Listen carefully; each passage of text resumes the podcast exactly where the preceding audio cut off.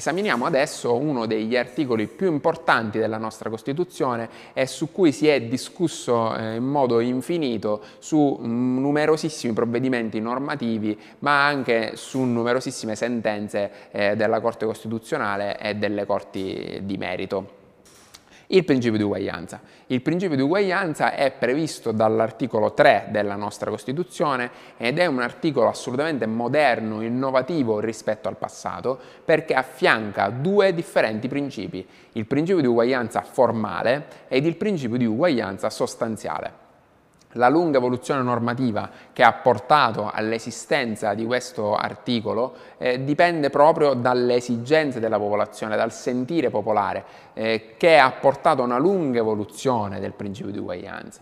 Si pensi infatti alle differenze sociali, politiche, economiche che erano presenti non moltissimo tempo fa, ancora ehm, agli inizi del Novecento e anche nei primi 40 anni del Novecento. In Italia, ad esempio, le donne non potevano votare ma anche a tutta una serie di diritti e doveri che eh, erano previsti astrattamente per tutti, ma a cui poi non vi era un effettivo accesso perché eh, non vi era il reddito sufficiente. Si pensa ad esempio al diritto all'istruzione.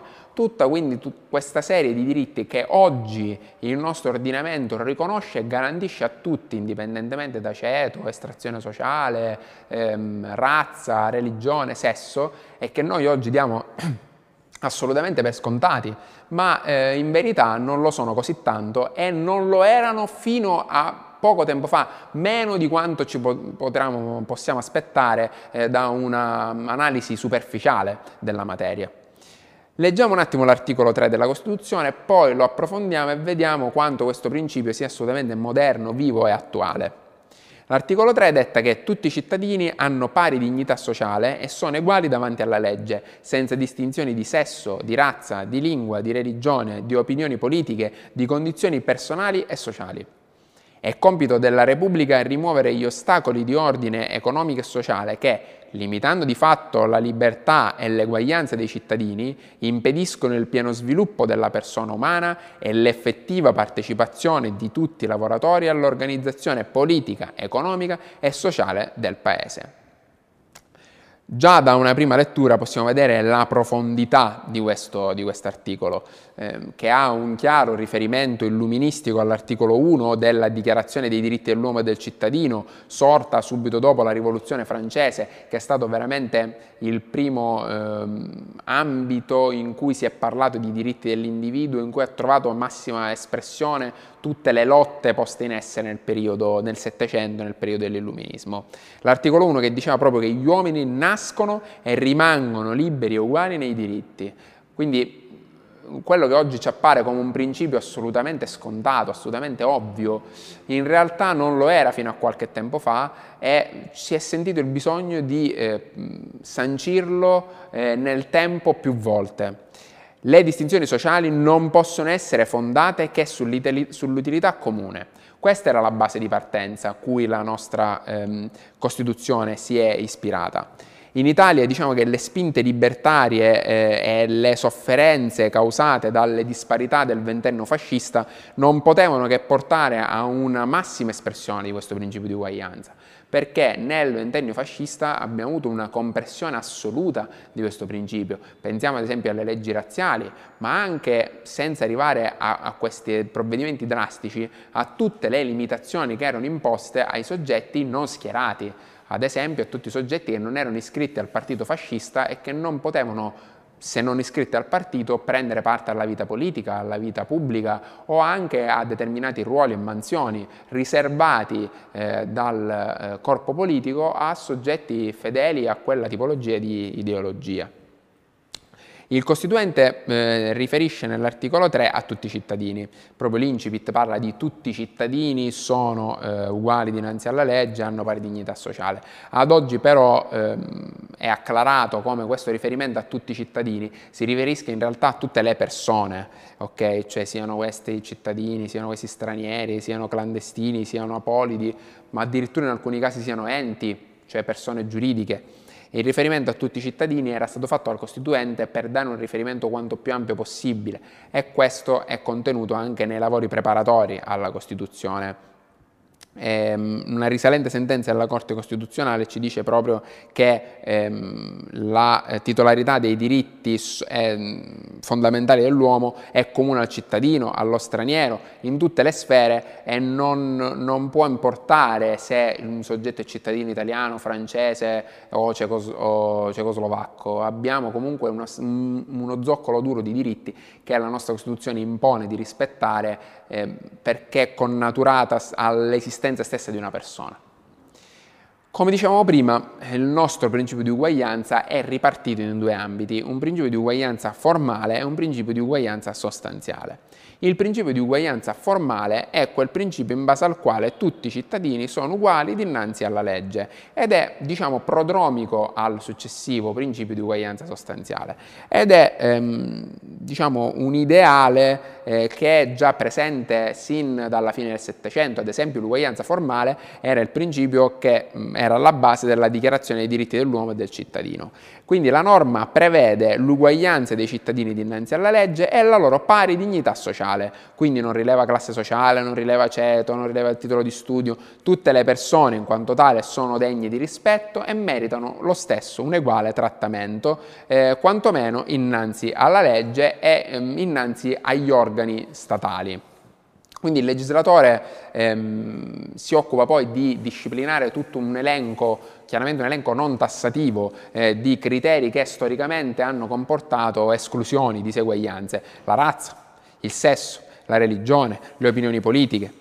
Ma chiaramente questo elenco non è tassativo, cioè non esaurisce l'ambito di applicazione del principio. Ehm, l'articolo 3,1 si configura come un vero e proprio divieto di discriminazione, cioè non si può trattare un soggetto in modo diverso da un altro sulla base di qualsiasi eh, tipologia di caratteristica, che può essere una di quelle contenute nell'articolo 3, può anche non esserlo. Parlavamo ad esempio della sessualità, non possiamo trattare una persona in modo diverso sulla base della sua sessualità, se ad esempio è omosessuale o eterosessuale, per l'ordinamento è esattamente la stessa cosa, non abbiamo disparità se non quelle che sono dovute proprio a garantire una maggior tutela questi, ai soggetti deboli. Quindi una tutela maggiore, ma mai una tutela minore collegata all'esistenza di caratteristiche come sesso, razza, religione o identità sessuale. Divieto di discriminazione. Queste considerazioni, che sembrano oggi altrettanto ovvie rispetto a quelle che abbiamo detto prima, non lo erano fino a qualche tempo fa. Si pensi come eh, sino al 1960 la Corte Costituzionale confermava la possibilità di trattare in modo diverso l'adulterio posto in essere dalla donna rispetto a quello posto in essere dall'uomo. Ehm, l'adulterio posto in essere dalla donna era punito in modo molto più grave con norme penali rispetto all'adulterio commesso dall'uomo e questa disciplina era avallata dalla Corte Costituzionale sino agli anni 60, poi successivamente è stato dichiarato incostituzionale. Ma eh, ricordiamoci quindi come gran parte della Costituzione, questa parte della Costituzione è rimasta per lungo tempo eh, inapplicata perché era difficile convincere ehm, quella parte della cittadinanza, ma anche quella parte di giudici in cui queste convinzioni antiche erano profondamente radicate stabili. Come ad esempio questa sentenza del 1961 era, ehm, era testimonianza.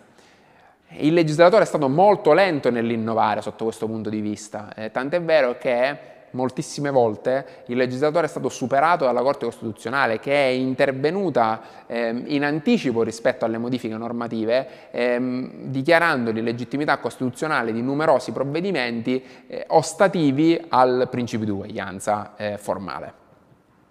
Quindi il legislatore per così dire ha inseguito un po' il Costituente. Ehm, ricordiamoci sempre comunque che il principio di uguaglianza è strettamente connesso con un altro principio che ritroveremo in moltissime norme della Costituzione, che è il principio di ragionevolezza, cioè ehm, il limite generale del principio di uguaglianza, il limite dell'azione dello Stato e del legislatore è il principio di ragionevolezza.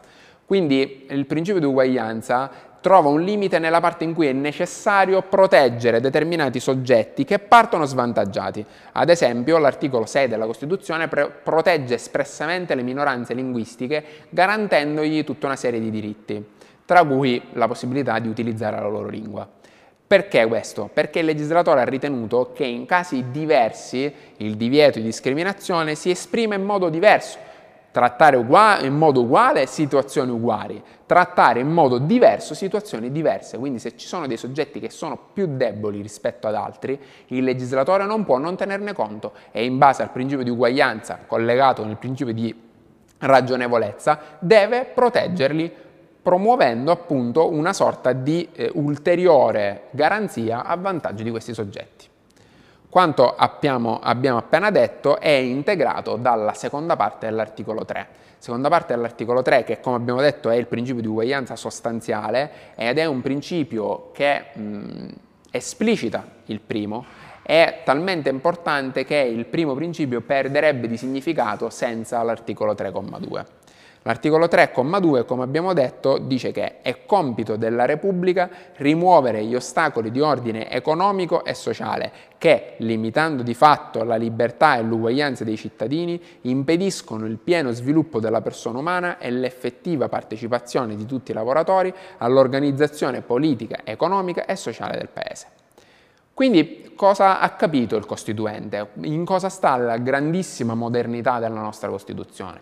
Il Costituente ha capito che il principio di uguaglianza, cioè che tutti i cittadini sono uguali davanti alla legge, non basta da solo a garantire al cittadino la pari dignità sociale, eh, le pari opportunità. Non ci basta, non basta perché? Perché esistono tutta una serie di diseguaglianze che non riguardano il rapporto del cittadino con lo Stato, quindi del cittadino con la legge, che però di fatto impediscono al cittadino l'esercizio dei diritti. E sono tutte le diseguaglianze sociali, le diseguaglianze economiche, che di fatto se lo Stato non intervenisse produrrebbero una disparità concreta, materiale, anche molto più grave rispetto alla disuguaglianza formale. Questo passaggio è quello, il passaggio da uguaglianza formale a uguaglianza sostanziale, è quello che distingue lo Stato liberale dallo Stato democratico. Perché lo Stato liberale è quello che si preoccupa di garantire l'uguaglianza formale, quindi l'eguaglianza dinanzi alla legge, l'impossibilità eh, per il legislatore di trattare in modo diverso le persone ma lo Stato democratico è quello che non solo riconosce i cittadini come uguali davanti alla legge, ma è quello che si impegna fattivamente, il cosiddetto welfare state, è quello che si impegna fattivamente al fine di rimuovere le diseguaglianze di fatto che non dipendono quindi dall'applicazione della legge, ma dipendono proprio dalla vita di tutti i giorni, dalla concreta eh, situazione economica e sociale delle persone in osservazione, in osseguio al principio di uguaglianza sostanziale, ehm, il legislatore ha emanato tutta una serie di discipline che vol- sono volte proprio a proteggere soggetti più deboli, soggetti che mh, per la loro posizione non potrebbero accedere a quelle che sono le garanzie fondamentali dello Stato. Si pensi ad esempio alla scuola, all'istruzione. L'istruzione è gratuita sino a un certo eh, anno, Dopodiché, per i meritevoli, continua a esserlo tramite borse di studio. Stato, l'ideale sarebbe stato per lo Stato garantire la, l'istruzione fino, massime, fino ai massimi livelli gratuito per tutti. Però questo non è possibile perché le risorse sono limitate. Quindi lo Stato permette ai soggetti che non hanno la possibilità di frequentare le, le, le istruzioni superiori, ma che sono meritevoli, di ricevere delle borse di studio, ad esempio all'università o per i master. Mentre per l'istruzione fondamentale, quella basilare, quella che secondo il legislatore deve essere data a tutti, lo Stato la garantisce e la rende gratuita. Questa è un'importantissima applicazione di uguaglianza sostanziale, perché è un modo con cui lo Stato interviene fattivamente per eliminare una disparità sociale, perché se lo Stato, ad esempio lo Stato liberale, diceva che tutti possono iscriversi a scuola, benissimo, ma se io non ho i soldi per comprare i libri o non ho i soldi per prendere l'autobus e andare a scuola, non posso materialmente esercitare quel diritto, non posso mh, essere considerato uguale agli altri, perché di fatto non lo sono. Anche se per la legge lo sono, nei fatti non lo sono. Dunque lo Stato si adopera in prima persona per rimuovere tutti quegli ostacoli all'eguaglianza formale e sostanziale del cittadino. Un altro esempio classico di uguaglianza sostanziale è l'accesso alla sanità.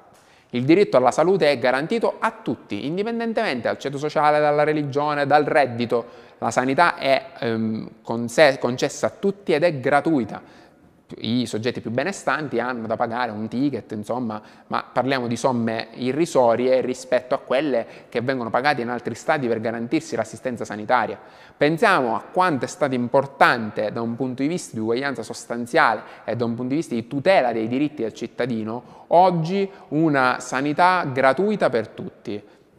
Nel periodo della pandemia, infatti, è, si è proprio visto la differenza, visto in modo evidente, manifesto, la differenza tra stati che garantivano una sanità gratuita e tra stati invece in cui questa sanità gratuita non era garantita o era collegata al pagamento di assicurazioni o era collegata all'ottenimento di un determinato eh, ceto sociale.